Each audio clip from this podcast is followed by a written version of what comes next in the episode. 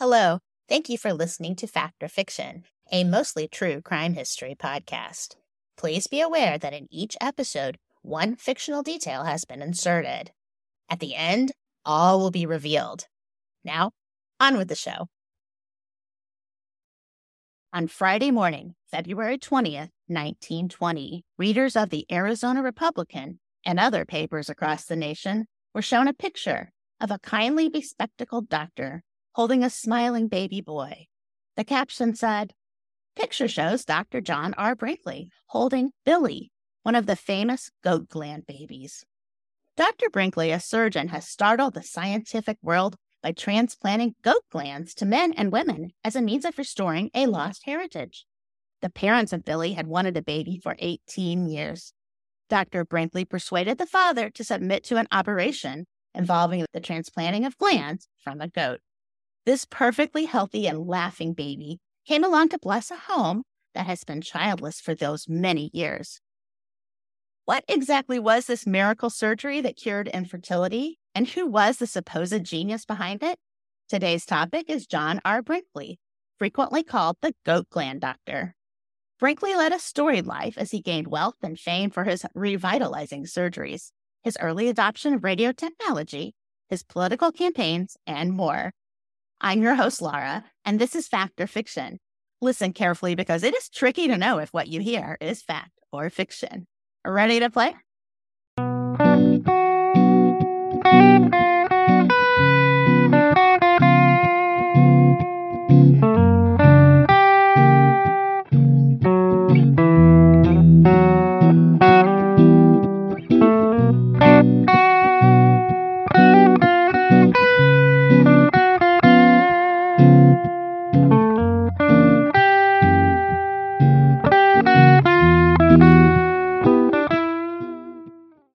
Hi, everyone. Welcome to Fact or Fiction, a mostly true crime history podcast. I do a lot of research for these episodes, and you can check out the list of sources on the Fact or Fiction podcast.com page.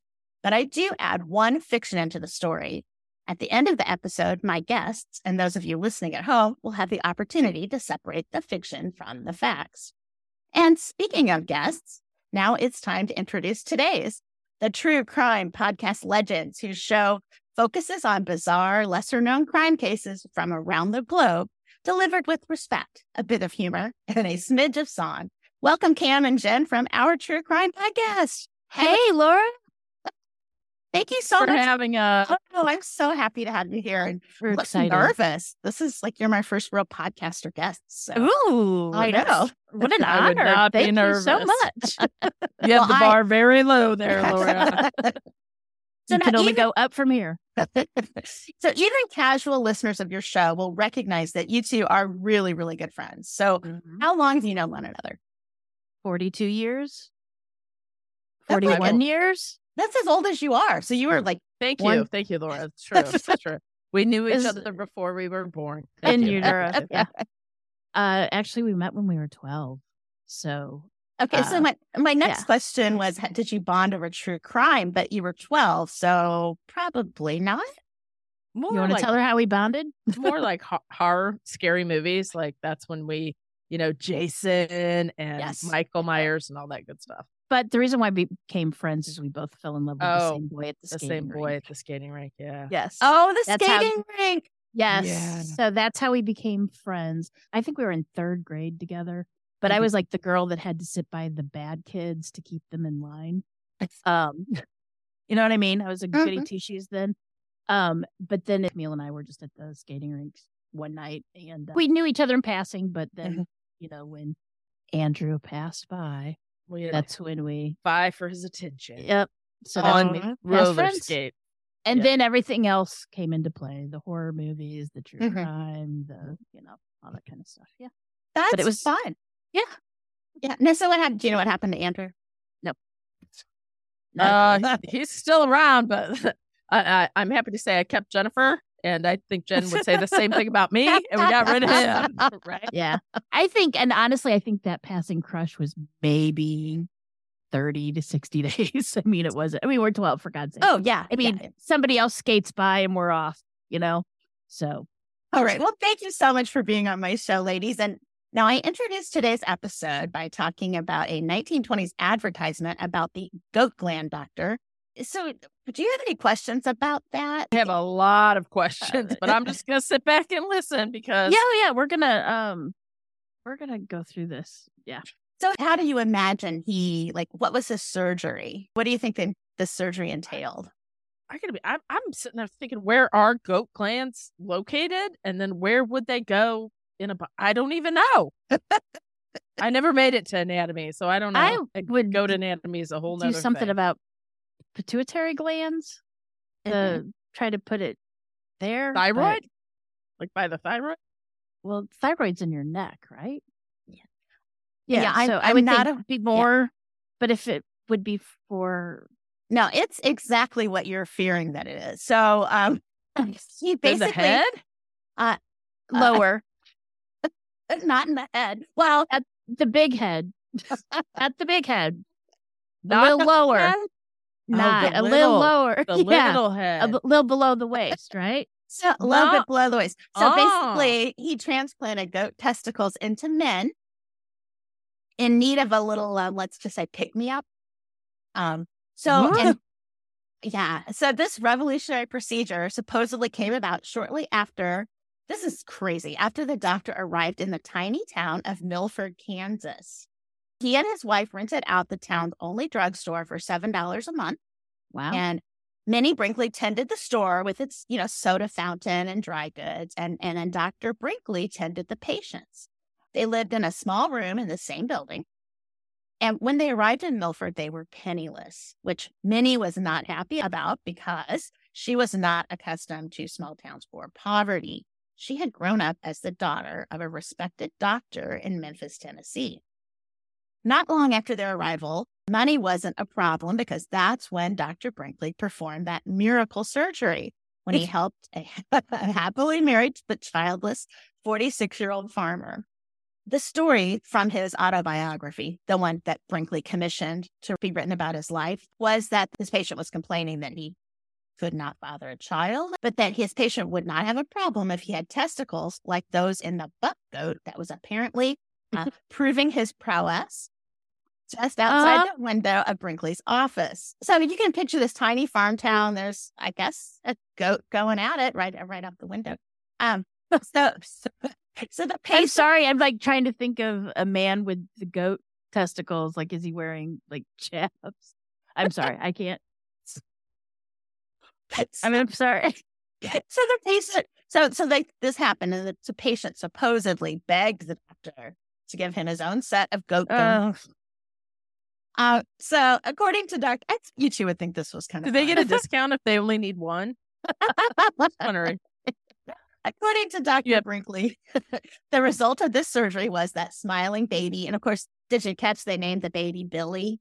ah, Billy Goat. Yeah. Billy Goat. Um, mm, that's fantastic. I'm just kidding you. Oh, no, wait. A book entitled The Goat Gland Transplantation went on to explain that Toggenburg goats work best because they are healthy and don't carry the persistent odor, which is peculiar to male goats the world over, and which, if shed abroad by a human being, would make his neighborhood unpleasant. So that's Come on, quote- everybody, come go get your odorless goat nads. So as his clinic grew, Dr. Brinkley built a pen. I love this too. Built a pen to house goats for his operations, and patients could even choose their own goat. Huh. Like And, a like- lobster. Red lobster. That's what I was thinking too. I want that Yeah. lobster. So his Uh. goat transplantations were so successful at rejuvenating men that he decided he should help women with their sex lives too. Oh, what do we get? What's good for the I'm goose that? scared. I know. Uh, when he was working with women, his wife, Minnie, the, the doctor's daughter, helped make the women patients feel more comfortable. Uh, she often She adminis- pet them. She pet them. Or... She fed him grain from the from the trough. from the trough. so Minnie often administered the anesthetic, both local and general. But don't worry about her qualifications because she had a medical license from the same Kansas City school where Brinkley did. Obviously, both were well learned. Yeah. Yes, they were. Um, Brinkley claimed both procedures were simple, safe, and foolproof. But I think you know this is coming. Brinkley claimed a lot of things. For example, let's start with his claim that he was an accredited, licensed medical doctor. Brinkley did study medicine at the unaccredited Bennett Eclectic Medical College in Chicago, but he did not graduate. He did have a diploma, however, but it was obtained from a well known diploma mill. So Oh. that's also where his wife got her degree, too. Dr. Brinkley had some questionable medical training and qualifications, but what about that miraculous conception of baby Billy and that goat gonad transplant? what inspired him to even attempt such a thing? So we're going to have to go back a little bit on this one. Um, Brinkley made claims from time to time that he was a son. He, he made a lot of claims. One of them was that he was the son of a doctor and had attempted to study at Johns Hopkins, but he was turned down by the snooty dean. The truth was that he was the illegitimate son of a poor mountain man named John Richard Brinkley. The elder Brinkley, whose medical training, he was not a doctor, um, and he didn't even have a Doesn't Thank sound like anybody's a doctor in this. well, um, but but the elder yeah, the elder Brinkley, whose medical training was mostly just from techniques that he learned as a medic in the Confederate Army during the Civil War, he treated other poor mountain folk in the area in exchange for bartered goods. So I think it was like he was all that they had, right? And I don't think he was claiming that he was a doctor. John Brinkley's father must have been something because he was married four times. And Brinkley's own mother was the young niece of his father's third wife. Wait, say that again. Oh. Brinkley's. Oh, say Uh-huh. that again. So Brinkley's- Brinkley's Brinkley's own mother, Dr. Brinkley, or Dr. Brinkley's own mother was the niece In quotes. Uh-huh. If you didn't see that in quotes, Uh, yes. of the father's third wife. So the third wife was living with the older Brinkley, and her niece came Niece. to visit. And suddenly Caught she had a eye. Baby mm. too. So Oh, yeah. goats are very potent. but so his real mom died, and his dad died when he was 10. John Brinkley must have been pretty smart because he found a job as a mail carrier and learned telegraphy. Tele- tele- telegraphy. He was a telegrapher. Tele- How would you say that? I don't know. I'd have to say. You're asking the wrong people to say words. Telegrapher? Was Okay, he a so the- map maker? No, that he was a was topographer. a, tele- telegra- telegrapher. Okay. Working as a telegrapher, because, you know, the dots and dashes, Morse codes. Oh yeah. Oh, yeah, yeah. Okay, gotcha. Um, that's so funny because I've read this a million times and never once did I think about Oh, how I would that's say that. that happens to us all the time. We always say that our uh, podcast is uh, sponsored by pronounce.com. Pronouncenames.com. Because we'll go, what? What is that right? And so I'll play it. And and we'll like, go, "Sorry, Nico, hold on. pronounce.com." Nico, let me let me go look that up. Hold on. Yeah. oh yeah, we're bad. So. That's, uh, well, me too, obviously. It's not a job that people currently have. So maybe exactly. that's an excuse I have. But There you go. That so works. we're- We'll accept it. working as the uh, telegrapher was a good gig. Um, there was a great demand for men who could interpret dots and dashes and Morse code into words. And according to one blog article I found written by Paul Hardin, this is a quote It was a good occupation, paying good wages. Western Union and the railroads offered incentives such as paid vacations, annual bonuses, and health care. Unheard of perks at the time. Hmm. So, you know, I think if Brinkley had been happy with that job, we would not be here and he probably would have had a successful life.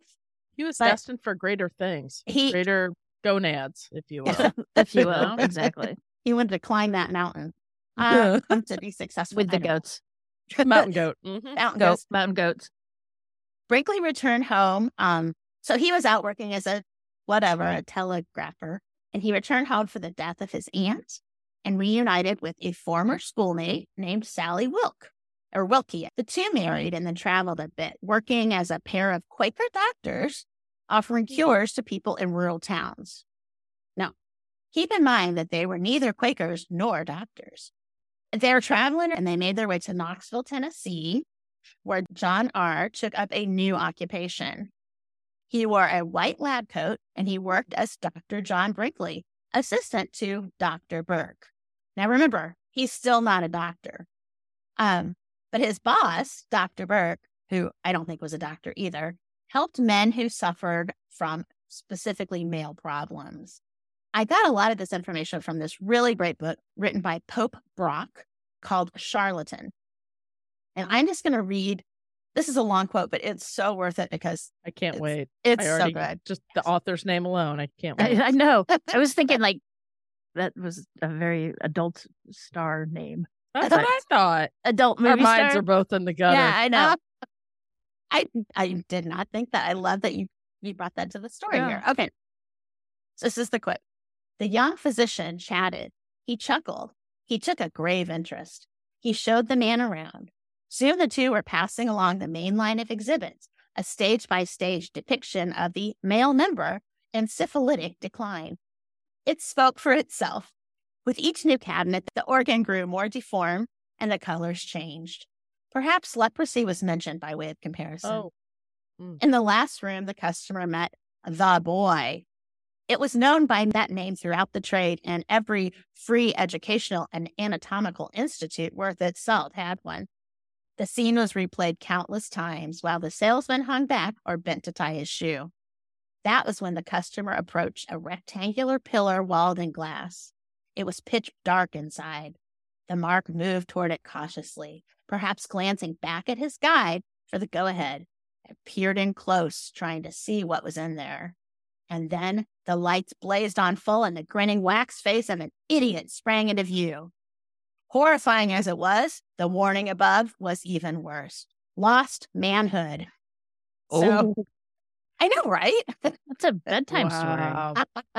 that, that's like one of your horror stories from It that is, would have united you two when you were 12. Mhm. Um, so it's pretty obvious that this connection with Burke probably inspired Brinkley to continue his his live stream of assisting men in search of a certain type of um, I don't know, a certain type of help. Looking back at the people who fell for these scams, today we might feel superior. But we need to remember that back then, this was a time when many people viewed the educated with skepticism. And according to Pope Brock, they may have even had grounds to suspect doctors of choosing to keep patients sick and dependent on their medicines, right? So is it any wonder that a little bit of showmanship and a kind, attentive disposition, promising an end to suffering, was appealing? You know, oils and all that good Right. stuff. That yeah, Yeah, it was very common then. And there were a lot of quacks, but there were probably also some good people too. And not everybody was taken in by quacks like Burke and Brinkley, but enough of them were to provide Brinkley with funds to travel to Chicago to study at the Eclectic University there. Um, do you know what eclectic medicine is? Any idea? Um, I'm gonna No. guess it's it's not okay. eclectic. Well, eclectic means like different and yeah, like a varied, weird. right? Yes. Right. mhm. Um, so I So had to what look we call up. that today? What we call that new age medicine, something like that. Actually, I think yes, it was a little bit like that. Basically, it was a branch of medicine and made use of botanical remedies and other substances and physical therapy. And it was popular in the latter half of the 19th and first half of the 20th centuries. So it would be like non traditional medicine, I guess. Mhm. Right. Um, but traditional West Yeah. Goat nads fit into that non-traditional medicine, right? goat nads, I like that. Goat That's nads, a yeah. shortened. Yeah. short. so, um, Going to be So, my yeah, new so- online name. Goat nad. Ad, Goat goat nads. we Reach could- we could- out to Janet. Goatnads.com. so obviously, traditional Western medicine did not have a favorable view of these schools. They were not approved by the Flexner Report, which was commissioned by a council within the American Medical Association. And the report criticized eclectic medical schools on the grounds that they had poor laboratory facilities and inadequate opportunities for clinical education in hospitals. Well, I think that's the least of the worries with what they got going on. exactly. Brinkley studied at the Bennett Medical College in Chicago by day, and he worked at Western Union by night using his telegraphy skills. Uh, his his wife at that time had given up her career as a Quaker doctor to stay home and have babies. Through the course of their marriage, they had three daughters. However, you may be shocked to learn this. Brinkley was not an ideal husband. Oh, Oh, I'm shocked. You don't say. I know. They fought frequently and had financial problems. Another shocker.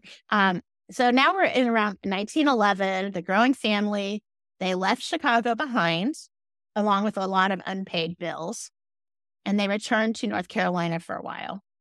After they were there just a little bit, Brinkley left his family behind, and he was going to go study medicine in St. Louis. somewhere. Yay. Right. That's where we are. That's where we That's- are. Me too. Um, Yeah. But he wasn't allowed to attend even their their eclectic schools because he had not paid his tuition to the, the college in Chicago. So they refused to forward his records. He went all the way to St. Louis and then whoops, he can't study because his records from this fake university are not Transferred to the other fake fake. university. Right, right, right. So, you know, Yeah. So the other one. And fake money to get the fake records sent. If only he had some money that was fake. Exactly. Yeah. His family joined him as he traveled across the country to make ends meet in a variety of places Florida, North Carolina, New York, and back to Chicago. But the final straw for his wife came when a drunken Brinkley was arrested and needed her help to bail him. After that, she left for good, taking the girls with her back to North Carolina. And that's kind of the last he saw of her, I think. He was on his own again and determined to make some money in his chosen career. He really wanted to be a doctor. Um, he he had this one armed friend As we all Okay. do. Uh-huh. well, yeah, named James Crawford, and that he he took his friend and they went back to hang out with Dr. Burke in Greenville, South Carolina. And while they were there, Burke trained Crawford how to be a doctor, again in quotes, at his clinic, just like he trained Brinkley. Wait, so the one armed doctor is training him? No, no, no. he's training the one armed doc, one armed training. doctor. Okay. Hopefully he's not a Gonna- surgeon, right? I was just gonna say, hopefully he's not a surgeon, right? Jen, you and I are on the same. I page. know. Yep. That's what makes your show so great. Is you two are always on the same wavelength. After they were educated by this Dr. Burke, Crawford and Brinkley decided they didn't need him any longer, and they set out to establish their own business, which they called the Greenville Electromedic Doctors. They Hmm. borrowed heavily to set up their, I guess at the time, maybe electro was, uh, you know, sort of in the early, like what, 1910, 1911. So electricity would have been kind of new and exciting, and people would have thought it was So energy kind of right. Yeah. Yeah. right. Yeah. Yeah. So Crawford and Brinkley borrowed heavily to start up this business by selling cures, injections of colored water at $25 a pop. Wow, that's a that's a lot back then too. Yeah, Wow. it is. Yeah. I mean, it's a lot now to pay for Colored, Colored water. water. Yeah, but still. I think they're onto something. I think that we Oh. should do that. maybe. Yeah, I mean, we'll talk later. We'll Yeah, later. later. So, so they're going to sell, he's, they sold that to men concerned with their manly vigor. They borrowed heavily to set up their business. And what, of course, could go wrong after all the two had been trained by Dr. Burke? And then Dr. Burke had been successful for quite a while. The two used pseudonyms. So this gets so confusing. So the one armed guy, Crawford, decided to call himself Burke also. Of So course it's- he did. Burke and Burke. Well, no, they're in competing with Dr. Burke. Okay. Oh, so, So- it's Brinkley and Burke. Brinkley and Burke. Uh huh. Well, actually, no, Brinkley said he was Blakely. So it became Burke and Blakely. Jeez. Okay. But- but, and uh, don't worry, I won't talk about that much more, but it made it really confusing to research that. But, oh, I bet. right. But the good people of Greenville wised up to the pair pretty soon. So don't worry, I won't talk about Burke, Burke, or whatever again.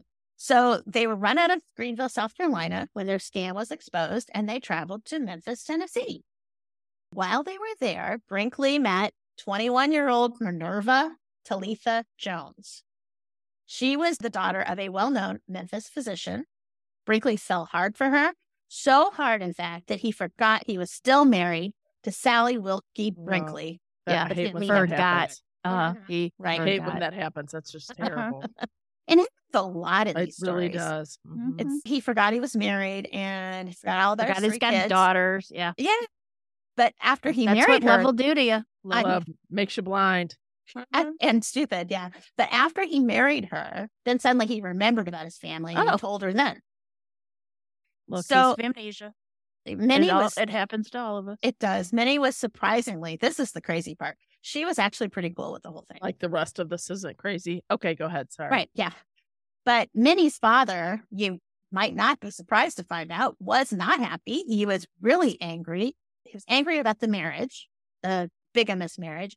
Then he was even angrier when, when the Greenville sheriff turned up in Memphis and arrested the newlywed Brinkley on charges of forgery and practicing medicine without a license. Can you imagine if your daughter married a guy like that? I mean, Uh, no, I don't want to imagine that. no, I know. Nightmares. It would be horrible. I just Ah. wish them all the happiness. yeah, you do. Unless it's your daughter. I know them. Yeah, Not yeah, mine. them. Them. Brinkley and Minnie were actually very happy together. Minerva, she goes by Minnie. Um, but after a settlement was reached, which of course Minnie's dad had to pay for, right? Brinkley and his new bride left town and they traveled together through Kansas and Arkansas. And eventually Brinkley decided he really did need that medical license. So he just bought one from the Eclectic Medical University of Kansas City. Well, As how, one does. Just, you know, you, you either go to school for eight to 10 years or just buy one. Either Yeah, I wish I would have known it was so easy to become a doctor. I would have done that a long time I know, ago. Dr. Jennifer. I I know. appreciate that. Yeah. so so the lovebirds um oh now this is also amazing the certificate allowed him to be licensed in eight states Oh, oh nice. that must be a special certificate because I don't think that's how it works normally. yeah but i think if, if you spent 50 it's just like one state right but if you go to yeah, spend yeah. the whole It was a buy one get seven more free Yeah. type deal. so they had the lovebirds had their bliss interrupted briefly because you know this is 1917 and brinkley was drafted and he was sent to fort bliss texas and now brinkley claimed that he had been the only medical officer and he worked tirelessly there in less than ideal conditions so it wasn't surprising that he suffered a breakdown and was dismissed Hmm. but guess what the records say Mm, well, they don't say that. They said that he spent over half of his t- two and a half months of enlisted service in the sick bay as a patient suffering from, this is quoted, rectal fistula multiple. Oh, oh, not what sounds- I would have went with. No, right? I was So- thinking about uh, Jen and I uh, freshman year in gym where we just claimed we had our period all the time, so we didn't have to do anything. That's what I was going to go with. like the Hollywood route and say it was exhaustion, but not No. a no, anal fissure. not that, not that. Mm-mm. so- Anything but an anal Bottom fissure. of my list, if you will. so I'm to have so much fun editing this. Um, okay. After he was released from the military, Brinkley was free to serve his fellow countrymen stateside, and he traveled with Minnie to Milford, Kansas, where he first performed that uplifting surgery on a man with the sagging libido. Um, by this, by this time, All he right. had by this time he had officially divorced his first wife and married Minnie, which was kind of nice since they now had a son of their own. So, other than his bogus medical license, he was totally legit when he decided to become the man who would put Milford on the map as the home of the Brinkley Hospital, which was a place where miracles happened. Mm. Um, so, transplanting healthy sex glands to someone in need of vigor was not uniquely Brinkley's idea. So, this is really crazy. Going back a few years, Charles Edward Brown Séquard, again, I need your pronounce.com names, um, Pronounce.com. Yeah. gave a, a lecture about injecting himself with filtered extracts from the quote, crushed testicles of young dogs and guinea pigs to regain the vigor and intellectual stamina of his youth. So that's Huh. what this actual, that's a real Huh. actor Crushed? lecturer. I, I think crushed isn't what they want. I, I'm gonna say. Well, Well- not on them, but I'm. I guess if you want to extract the essence of Crush, crushed. dog, I, uh, ew. well, like you would. We Fruit don't need to get no orange graphics, juice. Jen. No graphics. That's what we I'm got it. thinking. Like to make orange juice and kind Oh, No. I was thinking of like a mortar and pestle type Oh, yeah. thing, but I I- Either, yeah, I mean, either or terrible. Let's be I honest. just hope Yes. that they were all removed from the animal before anything. I, happened. I think that they were. I think that they were. And when he was talking about this experiment, he told the audience that his young wife approved of them, especially. So people were legitimately investigating this. it's kind of uh, scary. I But I know, really. Others around what the world, happens. this one is pretty gross too, worse than the rest. Um, others around the world offered different glandular surgeries to help old men perk up. Uh, Serge Voronoff practiced monkey testicular grafting in Paris. Mm. I've and heard of it. You It's- have? It- Yeah, it's very big over there. I'm kidding. I've never heard of that. no, actually, there is a cocktail named after him called the monkey gland. Oh, yum! Can't wait. to try it. Delicious. I, doesn't Yeah. it sound great? Another biologist was also interested in the testicular virility connection, a guy named Eugene Steinach, and he transplanted male guinea pig testes into a female guinea pig. Um, Okay. yeah. Worried. But Say, I would, I was I'd gonna- aim, I would aim a little higher. Come on. I thought the goat was bad. I know, guinea- but- Get it? really? For you, you get guinea pig balls. Well, then the female guinea pig started uh, to exhibit mounting behavior. Hmm. So Testosterone. I see that. Yeah. I guess it could. I don't think really that would work, but maybe. Um, those in search of manly vigor did not always just stick to animal interventions. So I found this in um, a Chicago newspaper in the early 20s. There were actually a rash of gland thefts among the young and healthy. Oh, you don't Among the young, like taking it from people. young guinea pigs. Young, no, young people. So most of the time, what happened was a young man was out drinking. He was accosted and chloroformed into submission as he stumbled Oh. home. When he awoke, he was missing a key part of himself. So oh, and he's probably really missing that too. This is like the, the legend, you know, where they wake up in the In the Bathtub bathtub, with with, the the kidney gone. yes, yes, With it's a note to call 911. Yeah. Yeah, it's the 1920s version of that. And, and there was this quote from a policeman in the article, Lieutenant Barth Fleming. He said, Ponce de Leon sought the fountain of eternal youth. Doctors recently have found it in gland transplantation. A youth, however, must be sacrificed for the aged to be restored. We now have another duty. This is the policeman. They have another duty that of protecting our youth from the aged. So he was taking his responsibility very seriously there. I know, isn't that Protect- crazy? Protect and serve, man. so the thefts in Chicago happened at the mm-hmm. time and around the time when Brinkley's business in Kansas was booming. Brinkley Hospital in Milford had his own herd of goats. They were the Toggenburgs, of course. I think Toten, Tokenberg, Totenberg, special the type of goats. Toggenburgs. of course, and uh, oh, special goats, and many men Yeah, and women. special, all right. Mhm. And then there were many men and women willing to pay a lot of money for Dr. Brinkley's uh, surgery. The town of Milford, of course, loved him because he was bringing all this money and publicity to the town. He hobnobbed with the rich and famous, traveling. Hobnob. I'm sorry, I had to laugh at hobnob. It was I love that word. Hobnob of, word. the, of Milford. The knob. Like, yeah. Um, and he traveled to LA to hang out with the owner of the LA Times, Harry Chandler. Mhm. Some say that Brinkley actually operated on Chandler, but we don't really know for sure. Hush, One thing- I know, right? It was all very hush hush, yes. One thing we do know that happened during his visit to LA was that he toured a radio station and was impressed with its potential. He flirted with the idea of starting a clinic in California, but the state medical board told him he was not qualified to operate there. So I guess he needed to buy another. wow. That wasn't part of the eight that he got for free. That I was just California. say that wasn't part of the states. Yep. No. yeah. Yeah. This guy setbacks do not have an impact on him. I mean, he is Goes forward. Yeah. he just really tries everything. So after I'm gonna say he's got balls. oh, you did go right? there. Yeah. He's After that- dedicated. I would have said Mhm. dedicated, Jen. Well. I didn't. I didn't. I'm on theme. After the idea of the clinic in California did not work out, um, he returned to Milford, invested in his clinic some more, and then started his own radio station in 1923.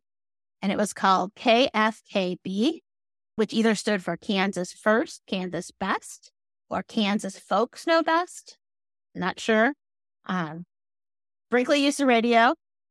He is Two. a Renaissance man. That He big is. faux Yeah. show. He re- he really is, and it you can see like Doctor, yeah, telegrapher, radio personality. I mean, Well, guess what he did with this radio program? Guess what he promoted? Uh, gland surgery. balls.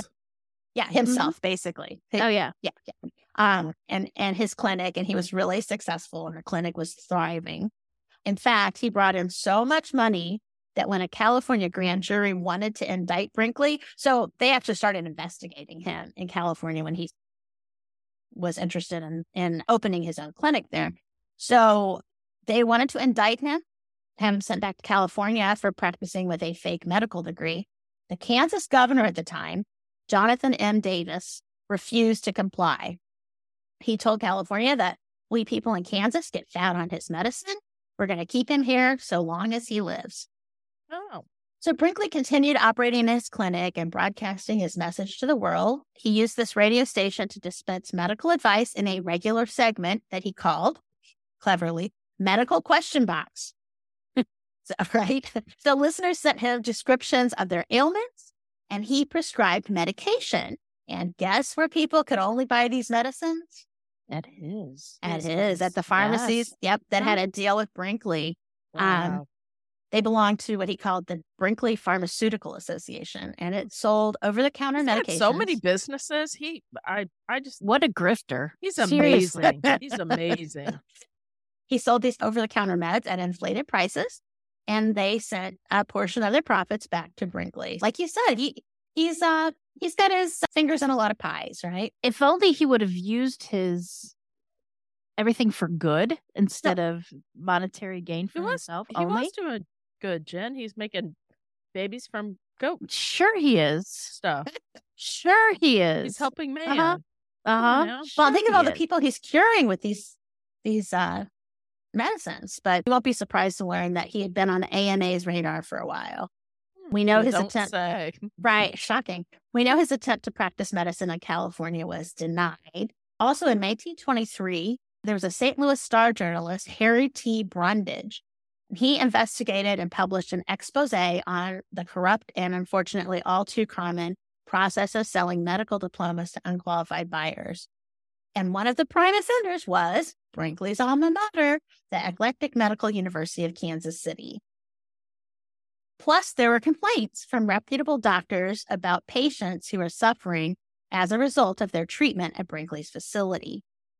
So, unsurprisingly, in, in light of his questionable medical training, which he maybe 70% completed um, at less than a reputable medical school, um, frequency of operating while intoxicated, Oh, less- oh, yeah, and less, less than sterile operating environments. Um, nice. So some patients suffered from infection and an ah. undetermined number died. So he would go on to be sued more than a dozen times for wrongful death between 1930 and 1941. That's it though? Like only a dozen times? Yeah, that is actually kind of surprising, isn't it? yeah, that's pretty low for 11 years. I Yeah, don't think they were right? too happy like we are today. I Could be. guess. yeah. No, that is that is Still. kind of surprising. So what's really interesting to me in all this is that the people of Milford What's really interesting to you in all of this, like none of that was.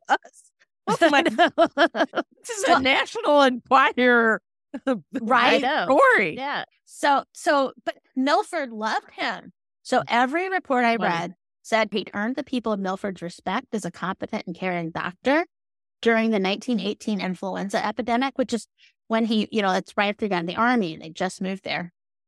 Um, and people really seem to have respected him for that. So his clinic brought in a steady stream of income to the otherwise impoverished community, and his radio station was doing great. KFKB was voted the most popular radio station in America in a survey by Radio Times. So, I mean, he's I want to be a doctor with the radio station. Sign me up. he's not a doctor, but he plays one on the radio. So, um, at this point, the AMA, led by Dr. Morris Fishbein, was devoted to getting Brinkley out of the operating room and off the airwaves. In September of 1930, Kansas revoked Brinkley's license. And whatever one thinks of him, he did not take defeat lying down. Brinkley decided the best way to get his license back was to run for Kansas governor. Oh, yeah, you can reinstate yourself. I see that. Sure. So, using his KFKB, he campaigned as an independent write in candidate. His platform, which I found in a Kansas Belleville Telescope article, said that John R. Brinkley is standing for the office of governor of this state, the man himself. 13 years ago, he returned from the Great War, having offered his life for his country. Remember, he just was suffering from the anal Right. Anal fissure. Yeah. Yeah. Fighting impaired health, having no finances, and having the opposition of his profession, he has built the Brinkley institutions by the sheer force of his determination. Courage, hard work, and stick to itiveness have been the tools by which he has carved out success. So then the crazy thing is, um, he actually almost won. I'm not shocked. He was, uh, I- I was- he, yeah. yeah. So he made a good showing. The Democrat had 217,171 votes. The Republican had 216,920 votes. And Brinkley had 183,278. So for somebody who came into the race late and they had to write his name in, he really did very well. Did very well. Yes. He's an educated doctor and radio star. Come on now.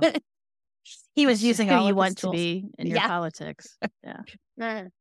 Shortly after he lost his medical license and then the election, the FCC refused to renew his broadcast license on the basis that his program was mostly advertising, which it totally was, right? So, without a license to practice medicine, Brinkley put two of his proteges in charge of the clinic. He sold the radio station in Kansas and set up another one. This one he located along the Mexican border on Mexico's side and outside of the jurisdiction of the FCC. Right? He's and no this one was, yeah, Grifter's this, got a grift. he- this one was called XER, and it was what they called a border blaster at the time. It could be heard as far away as Canada. Wow. Back in the 30s? Uh, yeah, this was yeah, this was in 1931, right? Isn't that what I said? Wow. I was get Yeah. lost. Yeah, that's when he ran for gov- Governor. Yeah, yeah, yeah. So He's a powerful person. So locals said the signal was so strong it could turn on car, car headlights. It made their bed springs hum.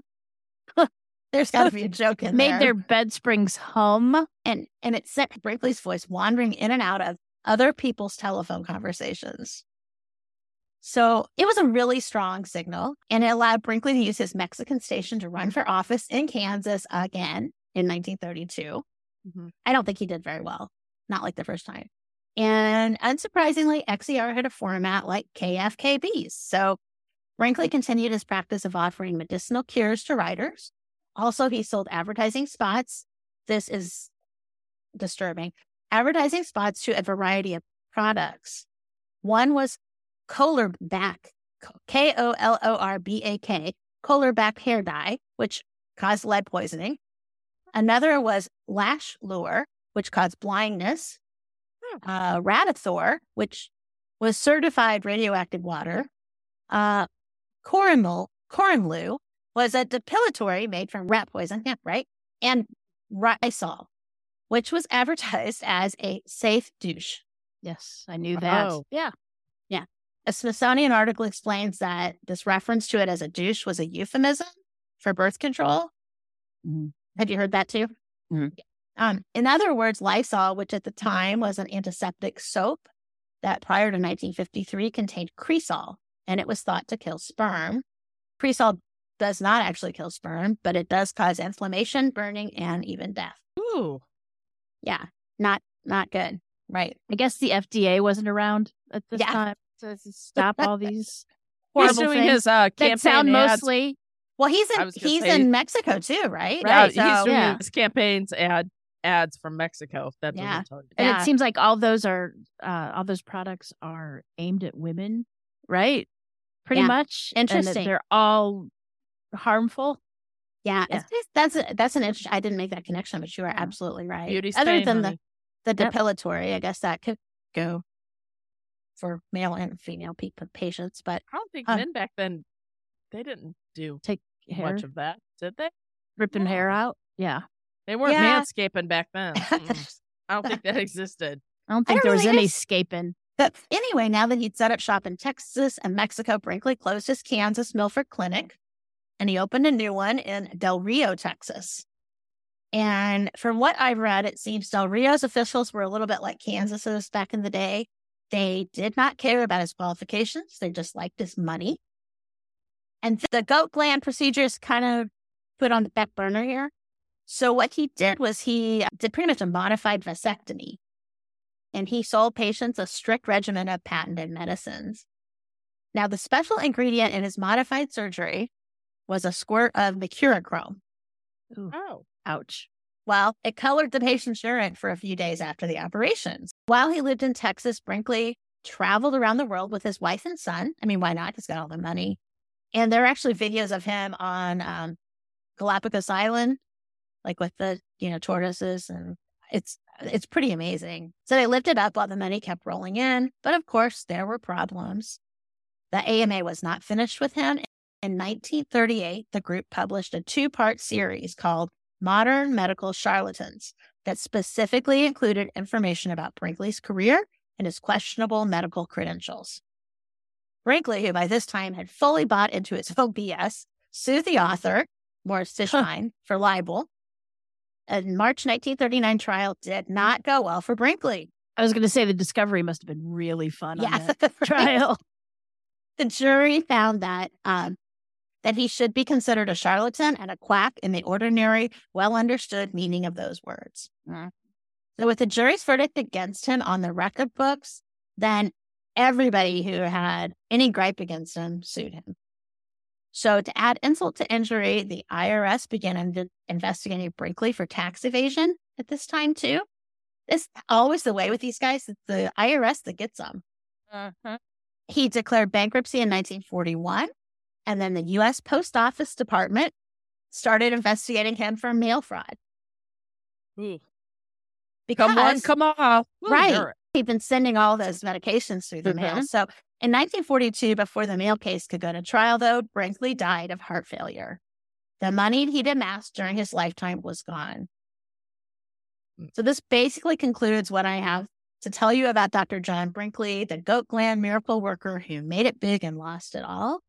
And Um, Radio Star. Don't And forget Radio Star, I should have left that in there too. Yeah. Later. Star. It's very important. Uh, uh, Radio Star. FDA Can't make it here. You can make it ra- anywhere. May kill the radio, Doctor Guy. right? That's our smidge of song in yeah, episode. a song. People are crazy. There's a- all. There is an excellent documentary based on Pope Brock's book. It's called Nuts. Perfect title. Yeah. it I love I- it. Totally recommend that. So, ladies, do you have any like real quick questions or anything before we go to the the fact or fiction game? Uh, I have so many questions I I- don't even know, but I don't even think you can answer them because I can't believe humankind. I can't believe humankind. That's all I'm gonna say about. I mean, I know you can still buy like like they had that huge nursing thing where they found that all these nurses have paid to get their RNs and stuff like that. They just found some Really? of those. Yeah, I think like seven thousand nurses. Oh, I don't my know the whole story of it, but I just like off cuff.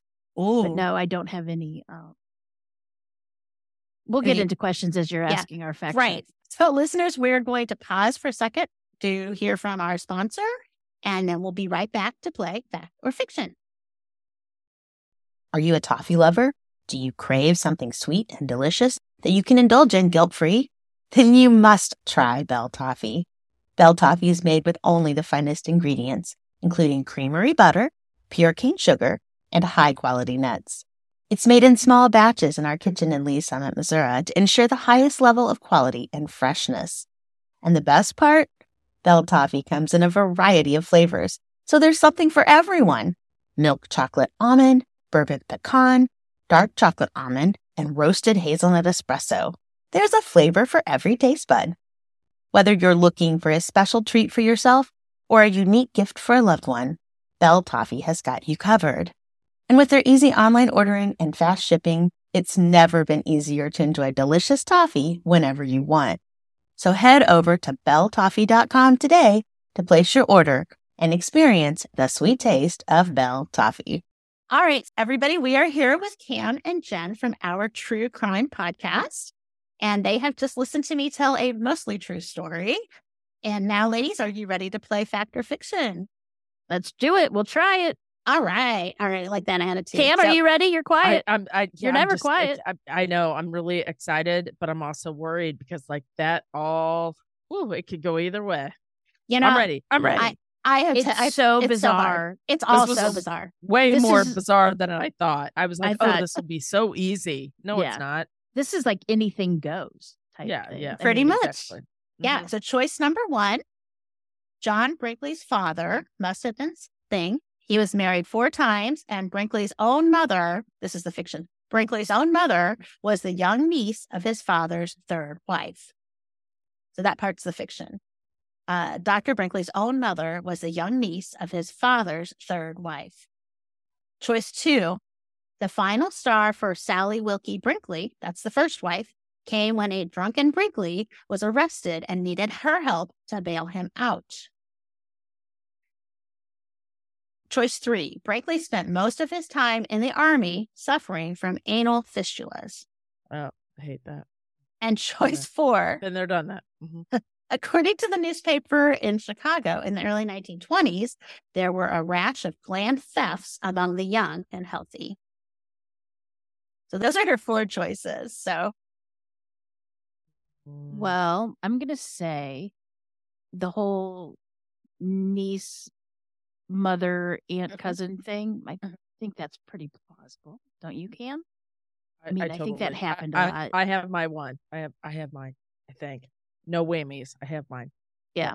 Okay, so the, the aunt, sister, uncle person, I, I believe that's probably And a, a long True. time ago, they did that. They did. Right. You I mean, you married. You married normal. who you knew, right? I mean, it's not like you can jump on Grindr or Tinder and just find somebody, right? then it was Back called. then, you get whoever comes to your house is open game.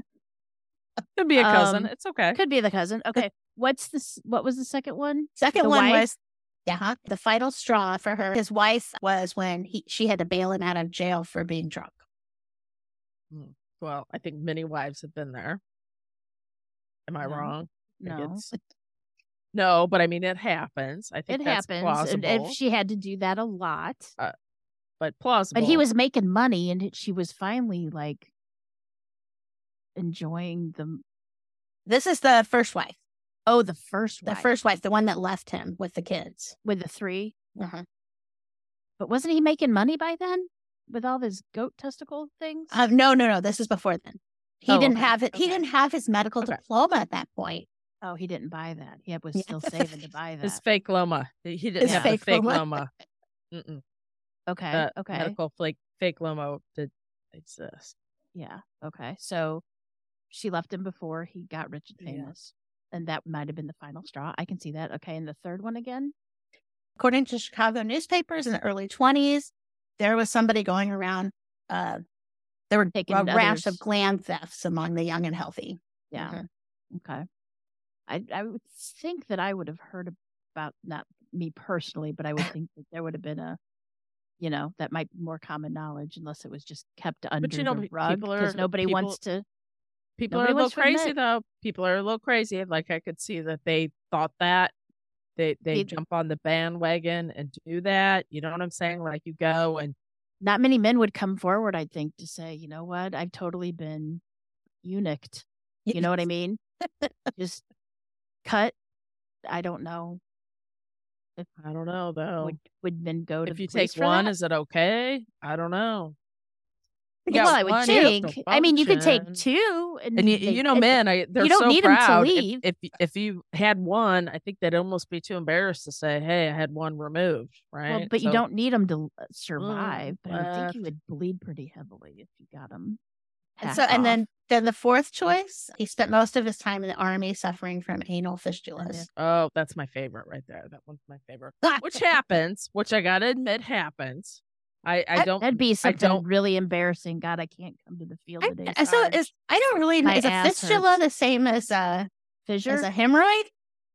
Uh, it's kind of worse. Well, I don't know. It's like a cut, and Yeah. so it doesn't it's like a paper cut paper cut on your boo. Your on your Uh, rectum. yeah, Yeah, Okay. yeah, Okay. Yeah. Okay.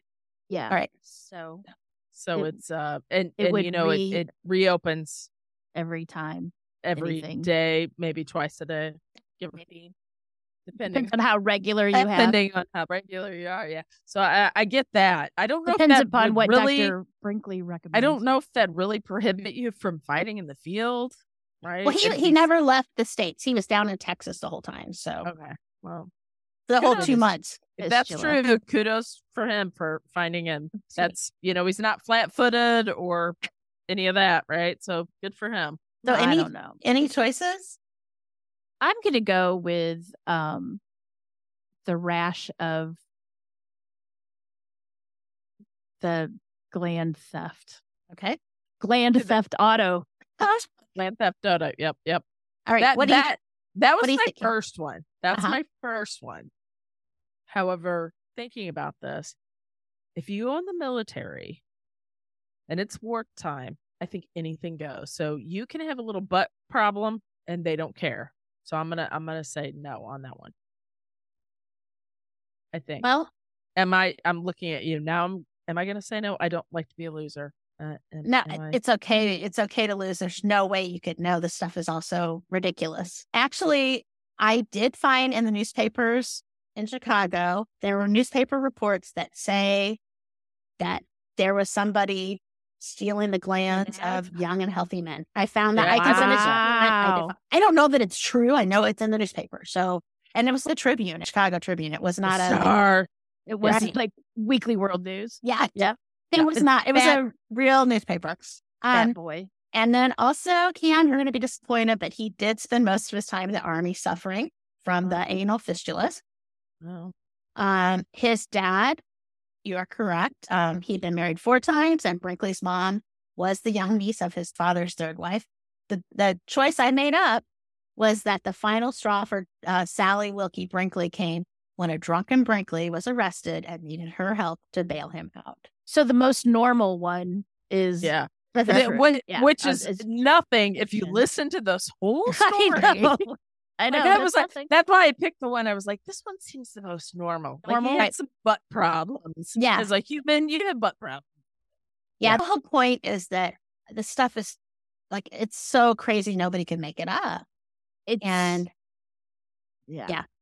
Fact is stranger than fiction. Yeah. fact, it's definitely stranger than fiction than Nobody would believe so- you. Nobody Right. would believe you. Yeah. You'd get panned saying this is too off the wall. I don't know Mhm. what she's thinking. But you know, like it- people people buy into that because like now you say, we think, oh, goat goat testicles. that- that is ridiculous. Uh-huh.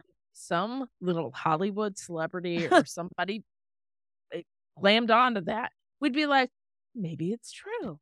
Maybe it happened. I mean, We're all very susceptible. mean to mention take- any names, but the remember that one person who was a celebrity with the uh, vagina uh, steam bath where you sat on the Mhm. thing, the cupping on the back. I mean, Oh. there's all this crazy stuff, right?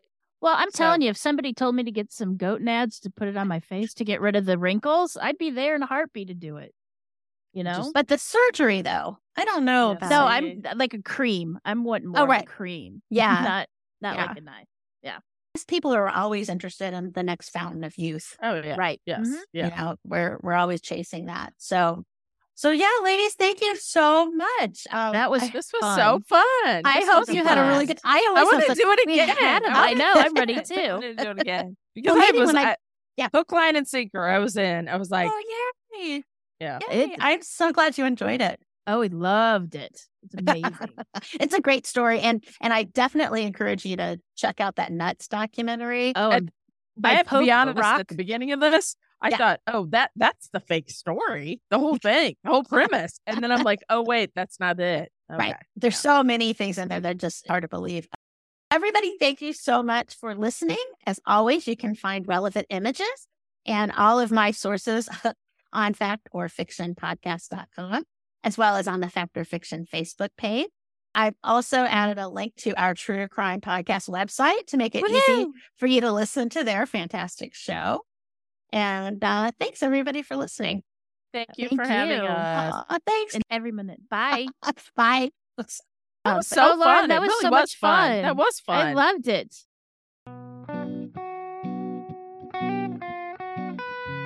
Thank you for listening to Fact or Fiction, a mostly true crime history podcast. You can find relevant images and sources on factorfictionpodcast.com. Say hello to us on our Fact or Fiction Facebook page, and we're now on Instagram at Mostly True Crime. Music for this episode was provided by Nick Wiley. Fact or Fiction is a Maxman Labs production. Goodbye.